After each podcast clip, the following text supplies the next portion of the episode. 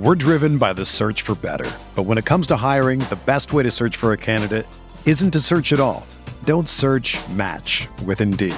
Indeed is your matching and hiring platform with over 350 million global monthly visitors, according to Indeed data, and a matching engine that helps you find quality candidates fast. Ditch the busy work. Use Indeed for scheduling, screening, and messaging so you can connect with candidates faster.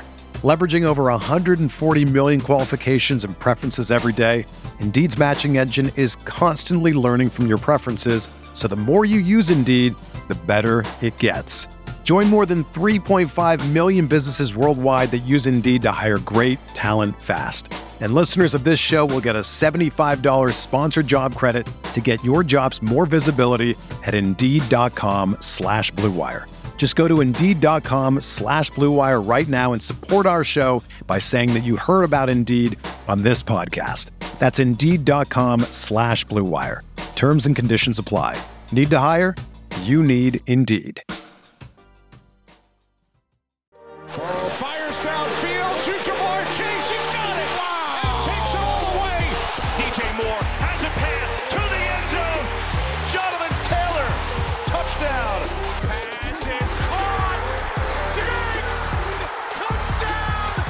Hello and welcome back to a special edition of RotoViz Overtime. We are live drafting in the FFPC Best Ball Tournament. It is $125 entry to this contest.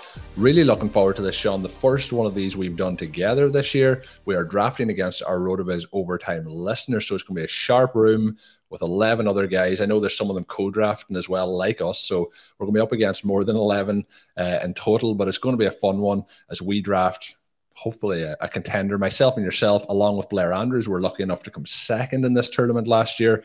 Of course, then Connor O'Driscoll took first place, so a RotoViz 1 2 finish. But this tournament offering some serious up top prize money. I mentioned $125 to enter, $200,000 this year, Shawn, for the top prize, 50,000 second, 20,000 for third.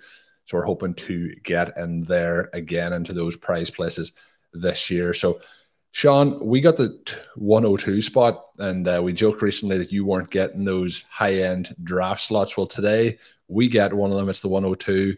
We kick things off with Jonathan Taylor. So we have made that first pick. I'm going to show the draft board now for everyone to follow along. But how excited are you to, to first of all jump in and draft in this tournament, and then against the the sharpest room uh, in the FFPC drafts here at the moment, uh, the RotoViz OT listeners? Yeah, it's going to be a lot of fun. I'm looking forward to competing against the listeners. We've done a couple of these drafts in the Superflex format, which is obviously fantastic. That's one of my absolute favorites. It gives us an opportunity to go really crazy in that one sense. If you pass on QB early, you're going to have a bizarre and potentially dynamic build, but obviously the roster construction explorers will tell you that going the quarterback at the beginning gives you the best chance to build that tournament winning juggernaut Colm.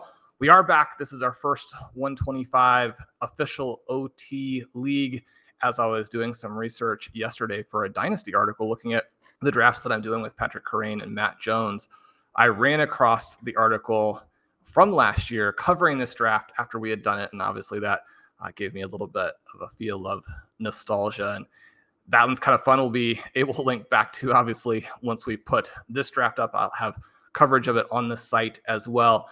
But the big picture here, I think, is that we already had a debate at the 102. You wanted to go wide receiver, considering what this room is likely to be like. Talk about in OT drafts, obviously, in a ship chasing drafts, you have the wide receiver avalanche. That definitely occurred in all of our overtime leagues last year. And so, one way to potentially address that would be to start with the wide receivers. Cooper Kupp did go at the 101 to a drafter who eh, has participated on a number of occasions using the name Sean's Twitter. And anytime Sean's Twitter takes a wide receiver at 101, I think you've got to be excited about that. But I did convince you to take a running back. I don't know how many times we'll have a pick in the top three here where we can take Taylor or McCaffrey.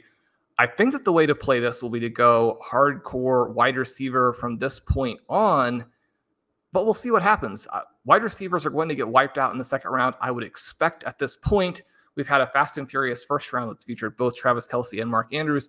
But Colm, perhaps because of that weakness that we have discussed at times at wide receiver after, you know, especially after Stefon Diggs and CeeDee Lamb are gone, maybe a few more running backs have actually gone in this draft than we would have expected. Derrick Henry at the 111, Najee Harris at the 202, both of them to Edgar. Those are some backs we've been able to select later in a lot of formats. And then Barkley goes at the 203. So the drafter there as well has started RB, RB. Colm, is, is this a little bit of a surprise to you in an OT draft?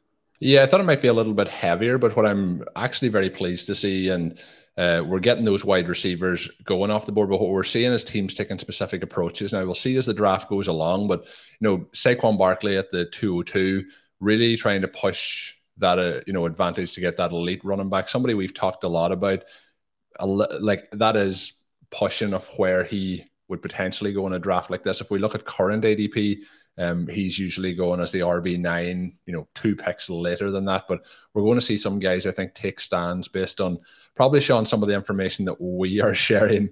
Uh, we do get questions coming in about who are the most drafted guys we have. We see D'Andre Swift go off the board in this draft at the 107 currently usually the RB7 at the 203. So, you know, going and getting their guys, he matches that up with AJ Brown. We get the Travis Kelce drafter taking Tee Higgins. We get the Mark Andrews drafter doubling up and getting Kyle Pitts. So there's lots of interesting approaches here to start this draft off. What we have known, Shawn, from our RotoViz Overtime listener leagues is the ADP obviously is important, but we do see wide receivers go fast and furious. And you may see in this draft some of the running backs, particularly dead zone running backs, that may end up sliding around or two rounds. And then that makes it very tempting to try not to pass those guys up. But Shawn, we have talked about it before the draft. You said we had a little bit of a debate. I went with the Jonathan Taylor pick under the guys that we were going to really hammer these wide receiver positions. And our priority targets which usually are third round wide receivers, were AJ Brown, were Tee Higgins. They go in the mid third round here is wide receiver seven, wide receiver eight, but that also is sliding some players down towards us. So we are two picks away. Second round so far has gone CeeDee Lamb, Najee Harris, Saquon Barkley, Kyle Pitts, Dalvin Cook, AJ Brown, Tee Higgins, Deebo Samuel, Aaron Jones. We're one pick away, and we will talk a little bit more about this after our third round pick. But we have shared a little bit of information of how we're planning to, to target this draft. We'll talk about that, Shawn, after this pick. But we are back in business. We're on the clock. It's a 60 second clock. We have 45 seconds left. Some of our options here are Javonte Williams, Tyreek Hill, Travis Etienne, or Jaylen Waddle could potentially all be options. But I'm looking here at uh, going towards the the wide receiver option and, and Tyreek Hill, unless you want to hold off for Waddle later. But I, I think I think we either go Darren Waller or, or Tyreek Hill here, and I, I'm leaning towards Hill. How are you feeling? Yeah, Hill, I think is a good selection, especially with how loaded this draft is going to be with wide receiver drafters. It is a pick where you're probably going to see plenty of Jonathan Taylor with Tyreek Hill in the tournament. That part maybe isn't as ideal, but that's not something to worry about too much early on. If we had a guy that we really liked, we could have made the reach here. But the next wide receivers for me are back into that group that is just being overdrafted in Keenan Allen, Michael Pittman, Mike Williams. And so the next guy for me would be DJ Moore. Probably you mentioned waiting on Jaylen Waddle. This kind of goes back to the very first pick, where if we had gone with Ja'Marr Chase instead, which is the direction you were kind of leaning Justin Jefferson or Ja'Marr Chase, then we would have had the option to take a couple of the interesting running backs who fell here. And I mean, Joe Mixon is going to fall into, well, at least a 212, if not into the third round. Uh, Leonard Fournette, obviously, Javonte Williams. Joe Mixon is not a guy that we tend to believe is as talented as the running backs who should go early. He's not a player we've ever been high on. And yet at the same time, he does have that one week spike potential playing for the Cincinnati Bengals. We will be able to get a little bit of Bengals exposure in an unusual way for us if we selected him here in the third round. And I mean, that's again within the context of this being a draft where you can get someone who has the 204 as their normal ADP. Do you prefer to go that direction. The other players we were kind of looking at, DJ Moore, Darren Waller, were selected. So we're kind of running into this issue that you mentioned. I convinced us to go Jonathan Taylor with the first pick. Who would you like to go here? I think we either go Javonte Williams here or we reach for Mike Williams. I'll let you make the pick. One of the Williamses. Well, if that's the case, we need to get some Mike Williams and get some exposure to a different way to play this. Let's offense. go. I was sure it was going to be Javonte.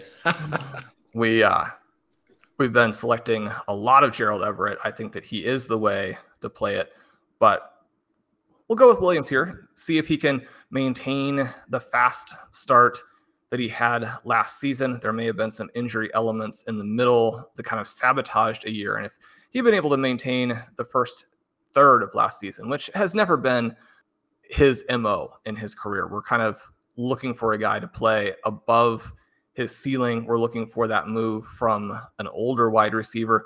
Both of those things are probably not the direction to go most of the time, but I think that it did make some sense in this particular draft. I do have Jaylen Waddle ranked ahead of him. If we had not taken Tyreek Hill already, that would have been a direction that we could have attempted. Colm, now we're kind of on RB watch to see where uh, some of these great values do fall. Yeah, there's going to be extreme values here, like, and that's what I was saying about. It's hard to pass those guys up. If we hadn't went with Jonathan Taylor at the 102, I would have been tempted to go either direction. There, you mentioned Mixon. I think that Williams has the upside, but Mixon at this point of the draft in the mid second round, where we're at at this point, is an extreme value. But what is hard sometimes in a room like this, and I know people are drafting, for example, over at underdog, and sometimes we see those wide receiver heavy drafts starting things off. But Shawn, you've talked about this for a number of years that people talk about wide receiver being deep.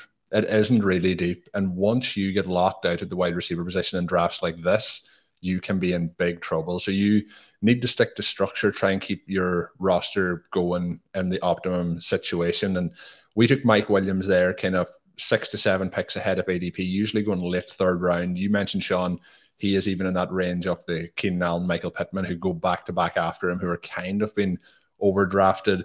If we hadn't have taken Tyreek Hill, I would have been open to going with Jaylen Waddle. Eh, you know, DJ Moore goes in the second round at 212 in this. Darren Waller.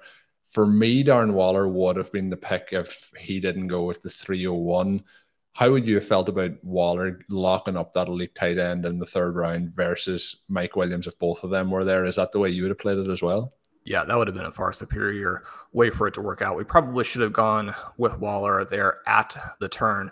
One of the things that happens when the team drafting out of the ninth slot takes two tight ends, and you don't get much uh, sexier than starting with Mark Andrews and Kyle Pitts, then there simply aren't as many tight ends left for the rest of us. We could have gone with George Kittle. I think that in many ways for me is a tricky play because of the wide receivers who are there and what the overall passing volume likely will be.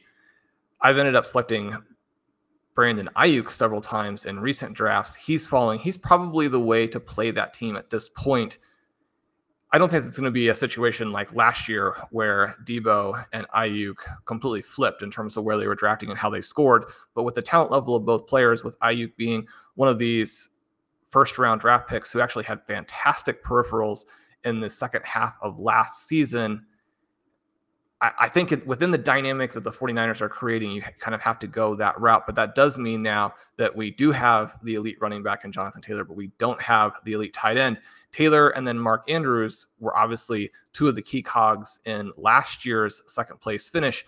We're going to have to now make sure that we look to address that in some way, shape, or form later on in the draft. Yeah, and it's going to be fun to see how some of these drafts play out. So we have kind of a, a zero RB out of one. We have hero or modified zero RBs in our team in two and three. Similar in four, five is a zero RB team within the elite tight end. Six is an elite tight end zero RB team two running backs in team seven. Then we have Dalvin Cook to team eight. So kind of a hero RB so far.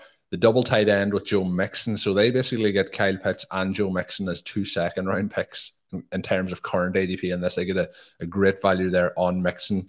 Team 10, Gryffindor, who we've drafted with in a couple of the listener leagues recently, Shawn starts off with the three running backs Austin Ekeler, Saquon Barkley, Travis Etienne. And then 11 has Derrick Henry, Najee Harris, now Diontae Johnson and Team 12, who stole my banana, starts off Stefon Diggs, CeeDee Lamb, Courtland Sutton, and then takes Rashod Bateman. So starts off four wide receivers out the gate. So you can see where you like the the reaction sometimes in these can feel like let's go and let's start going to get the other positions.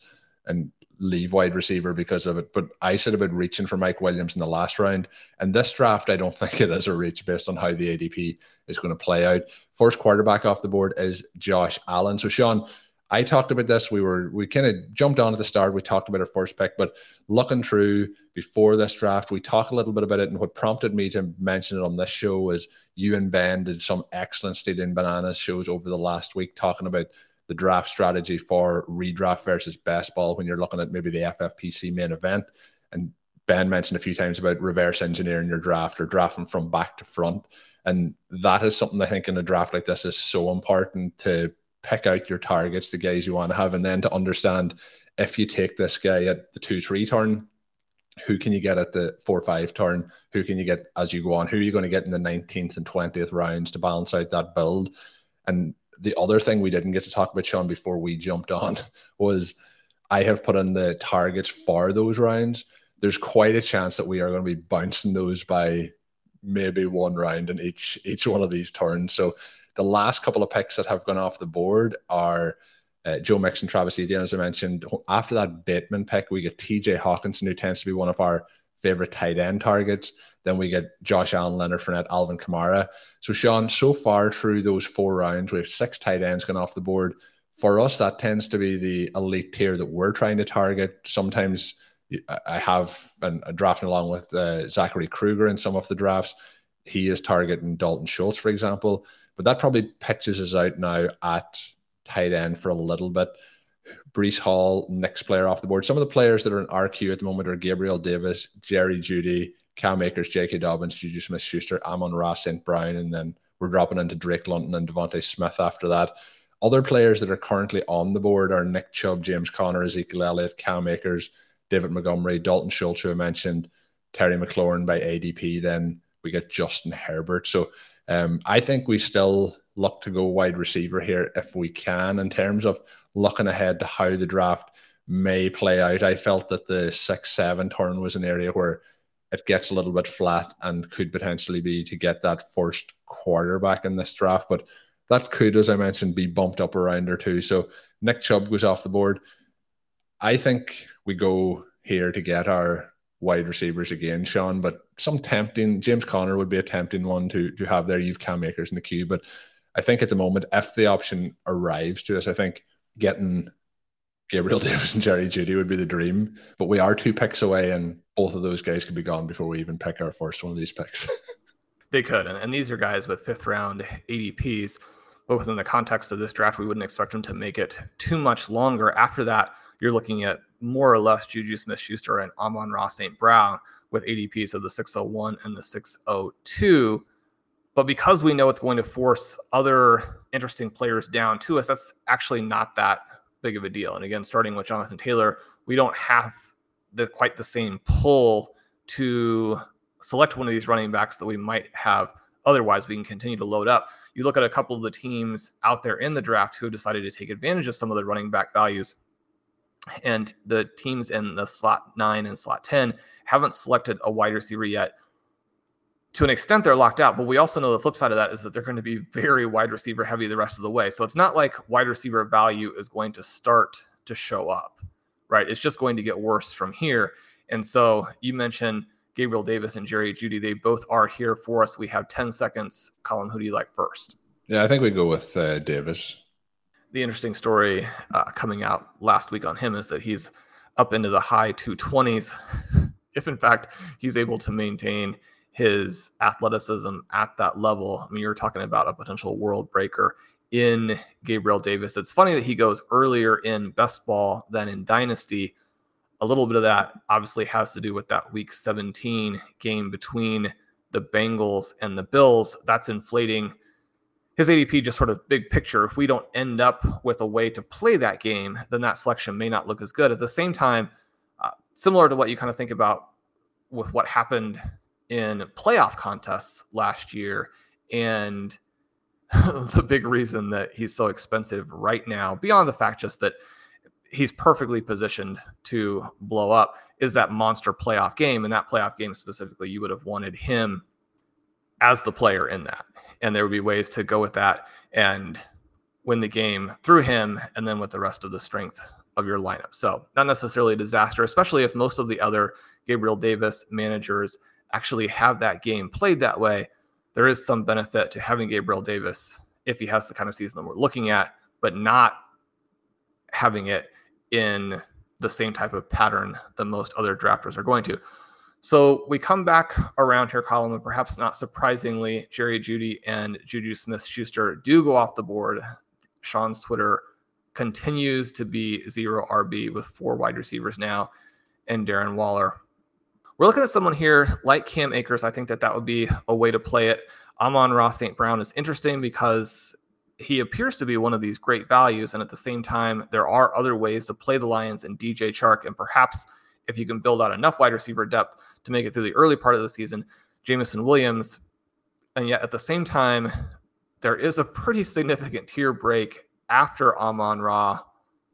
What's your preference? Yeah, I think we go Amon Ra here. The only two other players that I would potentially go would be Schultz or Herbert. Um, if you wanted to go tight end or quarterback, but I'll go Amon Ra if we're not going that direction. So we do take Amon Ra. The reason uh, I think I mentioned it earlier, I think we move down into our targets here for tight ends. The issue with that, I think that I would say again with this draft room is, uh, you know, the jokes had even started before the draft had kicked off in the group chat regarding having Gerald Everett in their queues, having Noah Fant in their queues. So w- our favorite guys, Sean, here are well and truly known, and we've seen TJ Hockenson go off the board early in this one. We could see those other guys go ahead of ADP, so we'll play that out as it goes. We could potentially have gone Herbert to you know, link him up then with Mike Williams. But I really like, based on this room, how things have played out so far with Jonathan Taylor, Tyreek Hill, Mike Williams, Gabriel Davis, Amon-Ra St. Brown. We're bumping some of those guys by, you know, half a round to round in ADP in some situations. When you're drafting, though, at the turn, you kind of have to do that at times because if you want a guy, you know, that's going a round and a half later, you're not going to get him when it comes back to you. So, um, I think we're starting off quite well with this draft room.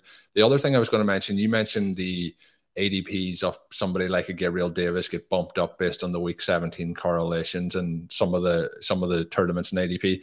It may not be as important when we look at a tournament like the FFPC in terms of the overall you know size of the contest. I mentioned earlier it is $125 to enter, but it is a 9,072 team contest.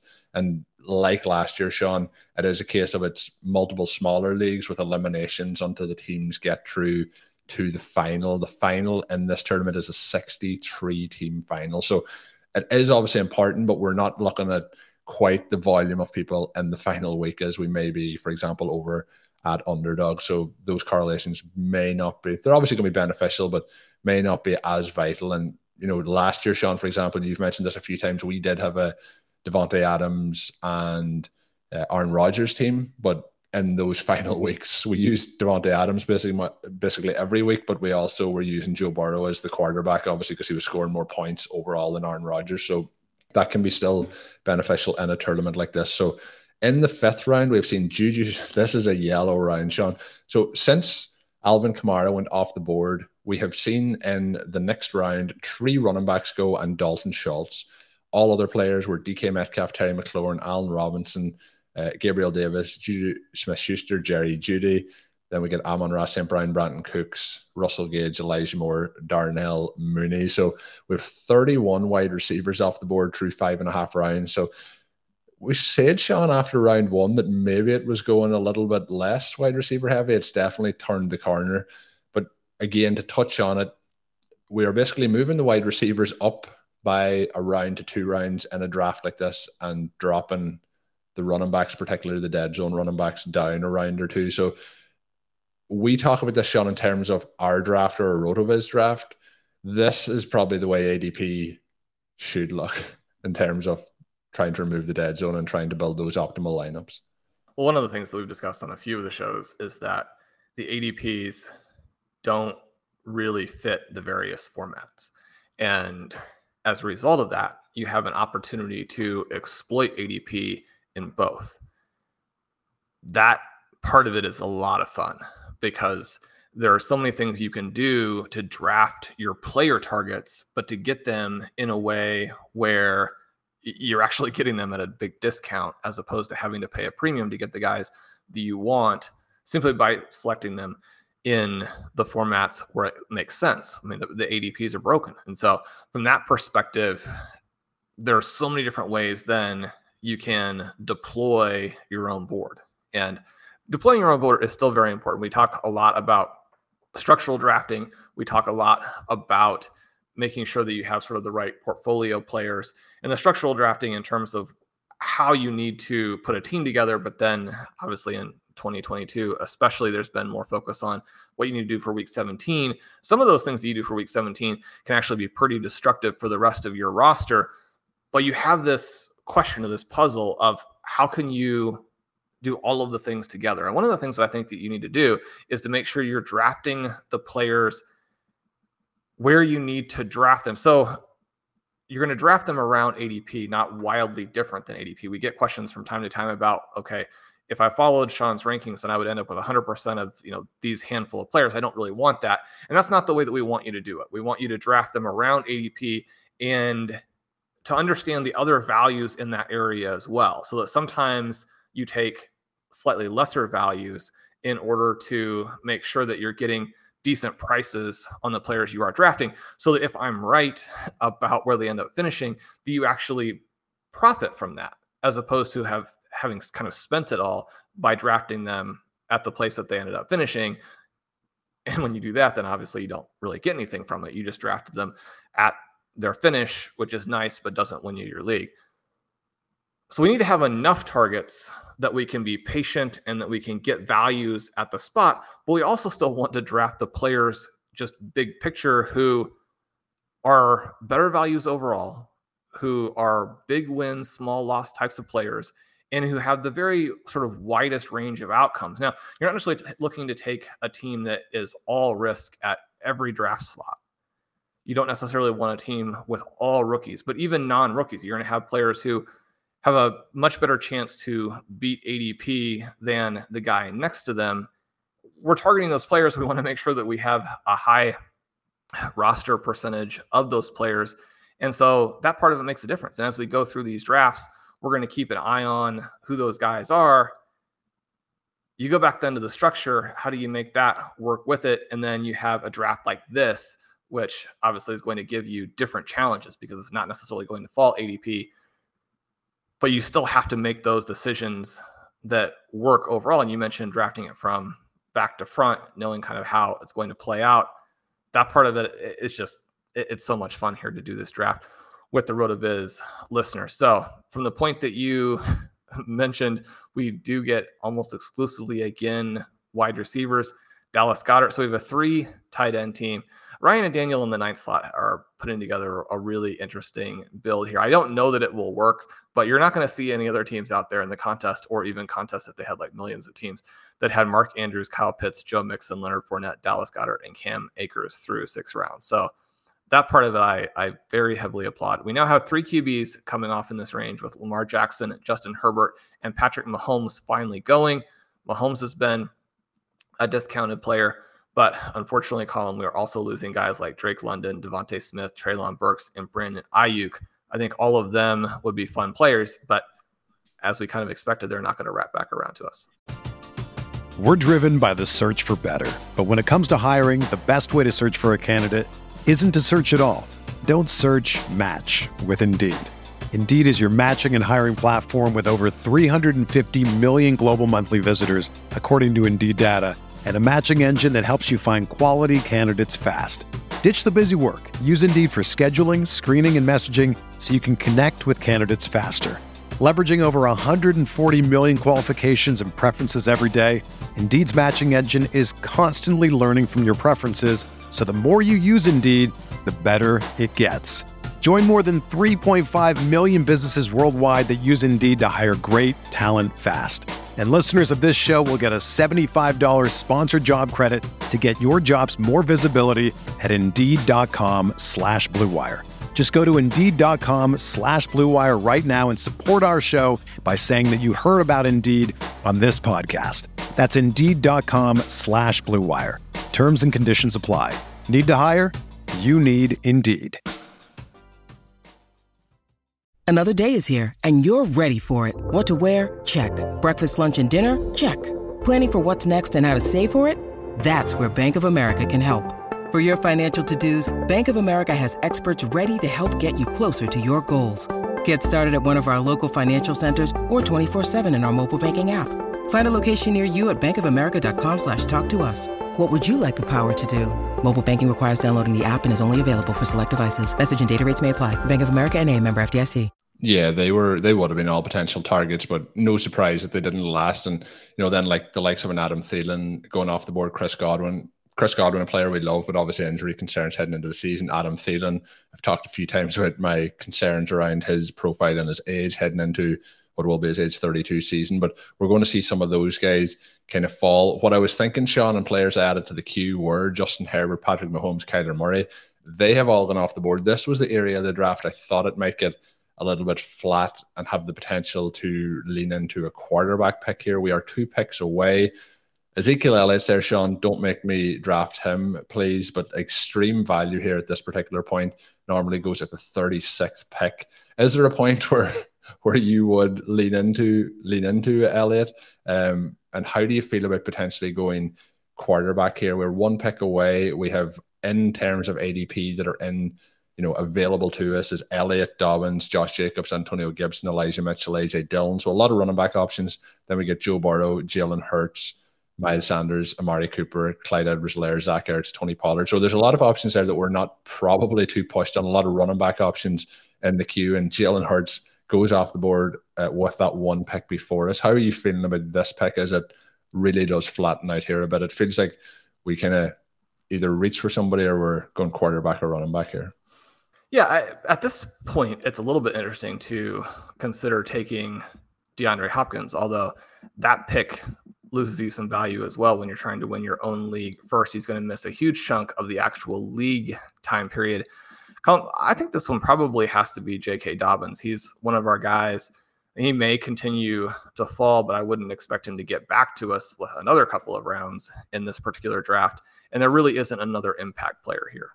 Yeah, J.K. Dobbins is the most upside of these running backs. So if you want to, Shawn, if you want to go that way, and I think then what we can see is, is who does come back to us in, in, two, in two picks time. But it's going to be interesting. It's a really challenging draft as you kind of, you know, we have our setup here where we can have a using the RotoViz tools, looking through the ADPs, trying to see what options may be available in the coming rounds. As I mentioned again, drafting back to front to see how your roster will play out. I think though there, J.K. Dobbins to pair up with Jonathan Taylor, based on the wide receivers then that we have in this format, been able to start the multiple wide receivers in the flex obviously is going to be beneficial. But yeah, I think we're in an interesting spot, Shawn. I would have went Jalen Hurts there if he had lasted one more pick. Would you have went Hurts over Dobbins, or would you still have pushed for the Dobbins pick? Well, I, I think with Hurts making it, if he had done that, then we would have had both Hurts and Burrow. And I don't necessarily think, especially since we did take that selection of Gabriel Davis, that I would feel a, a, huge need to have Hurts over Burrow. Now I have them ranked in a similar way. I think that I have Hurts and Lance because of the things that they do for you structurally, the flexibility they give you, the multiple ways that they win. I have my roster percentage for both of them is extremely, extremely high. So I'm not arguing against Jalen Hurts in any way, shape, or form. But in some ways, it's almost a relief to have a draft where he wasn't the clear pick so that I can differentiate uh, or diversify just a little bit in terms of that portfolio. What are your thoughts here? We don't really have a player at a different position. Joe Burrow is a good fit. He was the player who got us to second place last year. He would be right in there with Jonathan Taylor. So we would have some callbacks to last year's team if we go Burrow here. Yes, I, I'm. I don't think you're expecting any pushback here, you? No. So we do take Joe Burrow. We have Jonathan Taylor and J.K. Dobbins. I think that both of them could be league winners, despite going wide receiver in rounds two through five. It's not that dynamic of a receiving corps, but they are players that we do like. And then we have Joe Burrow, who with Ja'Marr Chase and Tee Higgins, one of the elements here that I think people get caught up in is that due to the way in which the running quarterbacks score, especially the hybrid quarterbacks, when you're talking about a Josh Allen and his potential to put up a bunch of rushing touchdowns, when you're talking about Kyler Murray and Lamar Jackson, their potential to put up huge numbers in terms of rushing yardage and then also score some touchdowns. Jalen Hurts into that category, Trey Lance into that category. Uh, ben has been discussing his projections for Lance and how they're absolutely massive. As I mentioned before, I, I've been drafting Lance all the way up. And the only times that I miss on him are when he goes very, very early. All of that makes sense. And you need to have a lot of exposure to those players. But the reason that a Justin Herbert will go fairly early, the reason that a Patrick Mahomes will go fairly early, the reason that a 45 year old Tom Brady will go ahead of where sometimes it seems intuitive, the reason that people are still interested in Aaron Rodgers despite not having any weapons. The reason that a Drew Brees and a Peyton Manning would have always been interesting players. And now, I mean, imagine if you gave Peyton Manning, Ja'Marr Chase, and Tee Higgins, and then, oh, by the way, they have Tyler Boyd, the best slot possession receiver in football, as the third guy as the Bengals evolve, I mean, sure, there are plenty of scenarios, and there is a huge sort of chunk of the probability pie to where the Bengals are ahead. They're not that aggressive. They don't throw with the lead in the same way that the Chiefs and the Bills do. And you get numbers that are are good but not league winning.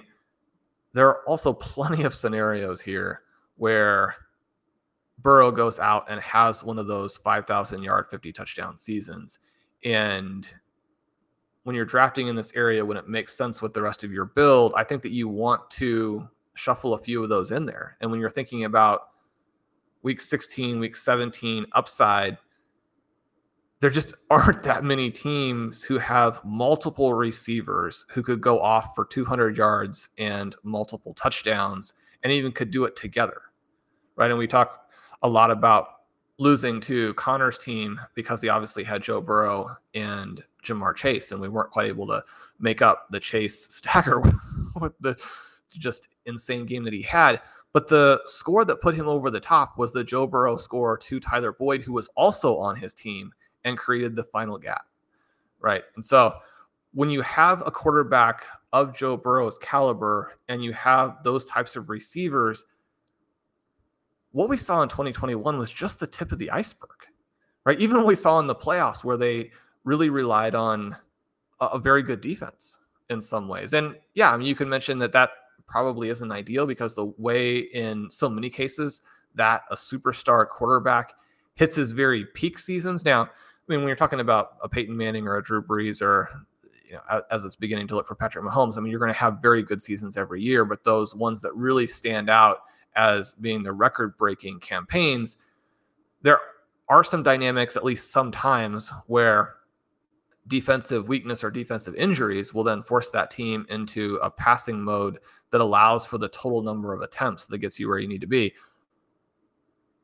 That could happen this season. I mean, the Bengals could suffer some defensive injuries. One of the things that we don't always think about quite as much, uh, but one of the reasons that defense can be difficult to project in the way that so many things can be difficult to project is that their players get hurt and the defensive players rely on each other. You hear about sort of offensive line continuity and that kind of thing, but so much on the offense can be covered over if you have a star quarterback. On the defense, you lose some of those players and you lose some of that synergy, and suddenly it's a very different unit. So we're playing one of these scenarios that Joe Burrow has a massive season when we draft him here, but it's also a high floor play. We talk all the time about drafting two quarterbacks in the window. One of the things that we're seeing in this draft is yes, wide receivers are being inflated, but at the same time, the drafters are not being super conservative at QB. They're all kind of everyone's eyeing each other and knowing not everybody is going to be able to execute that. And it is a very key part of winning in best ball. Yeah, this is awesome, Shawn, so far this draft. I'm like I was really looking forward to getting in and, and drafting and the challenge of it, but this is uh, a lot of fun. We'll see how our team turns out, but yeah, it's really challenging. You know, I added some players into our queue, the likes of uh, you know Skyy Moore, and you're thinking, yeah, he might be there. You know, maybe even in the 10th round, and then he goes at the 7 12. So uh, there's a lot of uh, interesting draft strategies happening as we look in terms of ADP, the quarterback. So between the 5 12, we get Lamar Jackson. Then two picks later, we get Justin Herbert. But then in the mid sixth round, we get Patrick Mahomes, Kyler Murray. Then two picks later, Jalen Hurts. Then we take Joe Burrow, then Russell Wilson, Trey Lance, and Tom Brady going off the board in the seventh round. And that kind of is relatively close to where these guys go in terms of ADP. They're usually all off the board uh, in the seventh round range, outside of Trey Lance, who usually goes half a round later. But people are trying to put those. Uh, Shawn, your piece is obviously the best ball workshop. People probably have those open as they're drafting against us. And you talked about your rankings. So all edges that we possibly could have in this draft are, are probably wiped out. But uh, Garrett Wilson going off the board. But Team 12, Shawn, we're going to have to keep an eye here. They are really flying the flag for zero RB with a Stefon Diggs, CeeDee Lamb, Courtland Sutton, Rashod Bateman, stacked with Lamar Jackson, Treylon Burks, Skyy Moore, Chris Olave. So we're getting three rookies in there. Um, going to be fun to see how they play that out. But in a draft like this, when you can build up those receivers, there's going to be some interesting options here for them at running backs because at this point of the draft, we currently have 49 running back or 45 wide receivers drafted. There's 24 running backs drafted in this room. So um, there's going to be options for Team 12 to, to start to build that out. We do see Christian Kirk, Amari Cooper, Michael Thomas, Garrett Wilson, Marquez Valdes Scantling, and then Chase Claypool going off the board. So a couple, Shawn, of options in Thomas and Cooper that we're probably passing. I haven't drafted Christian Kirk at all this year. He got obviously paid a lot of money, but um, not really drafting him there. Dak Prescott goes off the board to the team in fourth. So we're two picks away. Shawn, there's a lot of running back options again here. Uh, based on how we're looking at things, it probably makes sense for one of the picks to be a running back because there's a lot of the guys we like here, but we do have two running backs so far in Dobbins and Taylor. How are you feeling about this pick, or is there somebody else that is catching your attention here at the moment? Well, with so many of the wide receivers being gone, I do think it's worth considering Rondale Moore and Tyler Boyd, both players who number one fit and number two uh, with Moore, especially you have him as a potential breakout candidate. I don't know at the running back position that the values are where I would want to see them to take a pick in this round because the values are really on Josh Jacobs and Miles Sanders from an ADP perspective. But Josh Jacobs, uh, I mean, there are huge problems with his profile for this season.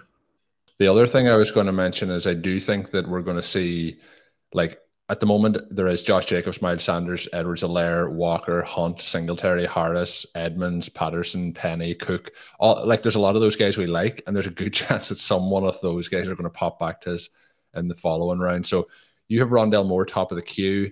Tyler Boyd obviously would be able to pair into that, um, you know, the Bengals situation with the Bills, but I think we go Moore for Shawn to make sure we get him, and then we we go Boyd after. Is that what you're thinking?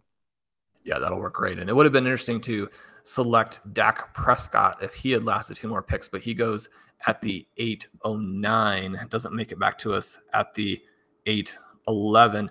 I don't think that the rest of the quarterbacks here, Colm, are necessarily must draft players at the 8 9 turn. We have Matthew Stafford, Derek Carr, Aaron Rodgers, Kirk Cousins, and Justin Fields as the top players by ADP. Obviously, Tua would have a little bit of intrigue as he connects to Tyreek Hill, but I'm not necessarily playing that, even though I like both of those wide receivers.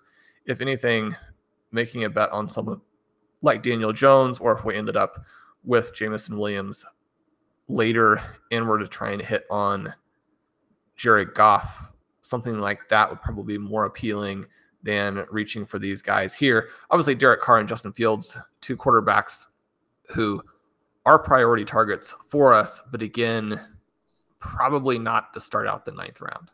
Yeah, no, I agree with that. And uh, the guys there that we they would be the two guys we're targeting in this range, and hopefully maybe one of those would slide to us. Josh Jacobs and Matthew Stafford do go off the board, so that gives us an option, Shawn, to get Tyler Boyd here. And I think one for old time's sake, get Mr. Boyd on the roster. So you obviously love Tyler Boyd. He is one of the the poster folks for the OT podcast in the intro music at many different times. The two wide receivers sort of ahead of him still by ADP are Robert Woods and Tyler Lockett. they fall into weaker situations this year, it doesn't mean that they will score, score fewer points. But I do like Boyd here. We do have the chance to take someone like a Golladay, a Jahan Dotson, Jarvis Landry, Jameson Williams, but Tyler Boyd is going to be our pick.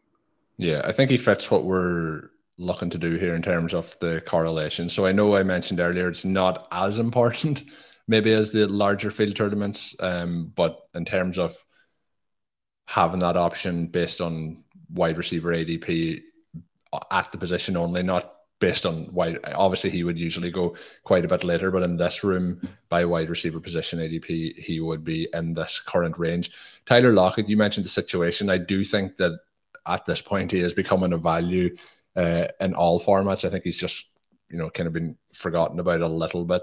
Uh, same, I think DK Metcalf's a value. I'm probably going to end up drafting more of them as we continue to move forward. We recently drafted Metcalf on a roster together, Shawn. I've drafted him a couple of times over the last week in drafts singly as well. So um, I think that we're starting to round out, Shawn, into an interesting spot here for ourselves. So we're nine picks through.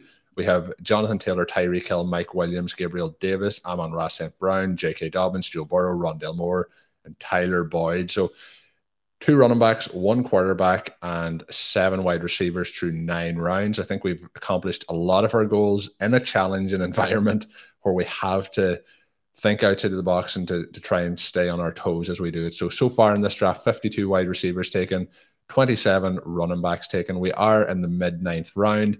But that is going to do it for this section of the draft. We will be posting each part of the podcast as we move forward. The next part will come out tomorrow. So if you have tuned in all the way through this, we'll be back for round 10 through 20. Those and vitally important rounds as to how we can round out this roster to build it into a competitor and to see how these other fascinating builds from the RotoViz overtime audience set up here for us. So look for part two to drop on your favorite podcast player over the coming days. And of course, if you're listening to this, drop us a five star review in your favorite podcast app. We appreciate that very, very much so. Of course, if you want to play in a draft like this, it is the FFPC Best Ball Tournament over at the FFPC. You can find them at myffpc.com.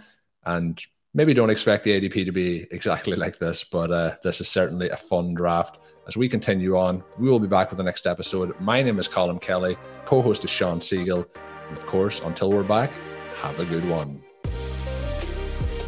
Thank you for listening to Overtime on RotoViz Radio. Please rate and review the RotoViz Radio podcast on iTunes or your favorite podcast app. You can contact us via email at rotovizradio at gmail.com. Follow us on Twitter at RotoViz Radio. And remember, you can always support the pod by subscribing to RotoViz with a discount through the RotoViz Radio homepage, rotoviz.com forward slash podcast.